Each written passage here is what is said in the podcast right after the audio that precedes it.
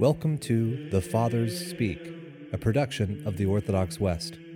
Each day, Father John Fenton reads a selection fitted to the Western liturgical calendar from one of the Fathers of the Church.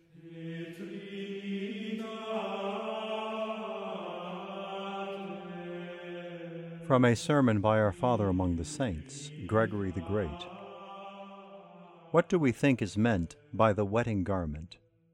For if we say it is baptism or faith, is there anyone who has entered this marriage without them? A person is outside because he has not yet come to believe. What then must we understand by the wedding garment but love? That person enters the marriage feast, but without wearing a wedding garment, who is present in the Holy Church and has faith, but does not have love. We are correct when we say that love is the wedding garment, because this is what our Creator Himself possessed when He came to the marriage feast to join the church to Himself. Only God's love brought it about that His only begotten Son united the hearts of His chosen to Himself. St. John says that God so loved the world that He gave His only begotten Son for us. And so the one who came to us out of love made known that this love is the wedding garment.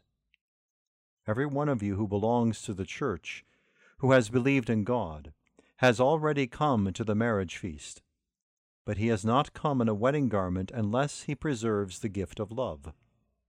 And surely, if any one of you was invited to a marriage feast, he would change his clothing and show by his dress how he rejoices with the bridegroom and bride. He would be ashamed to appear in contemptible clothing among those rejoicing and celebrating the festive occasion. We come to God's marriage feast and do not care to change the clothing our hearts wear. The angels rejoice, the chosen are taken up to heaven. In what frame of mind do we look upon this spiritual feast if we do not possess the wedding garment, that is love, that is alone becoming. We should beware that just as clothing is woven into two pieces of wool, an upper and a lower, so there are two commandments of love love of God and love of the neighbor.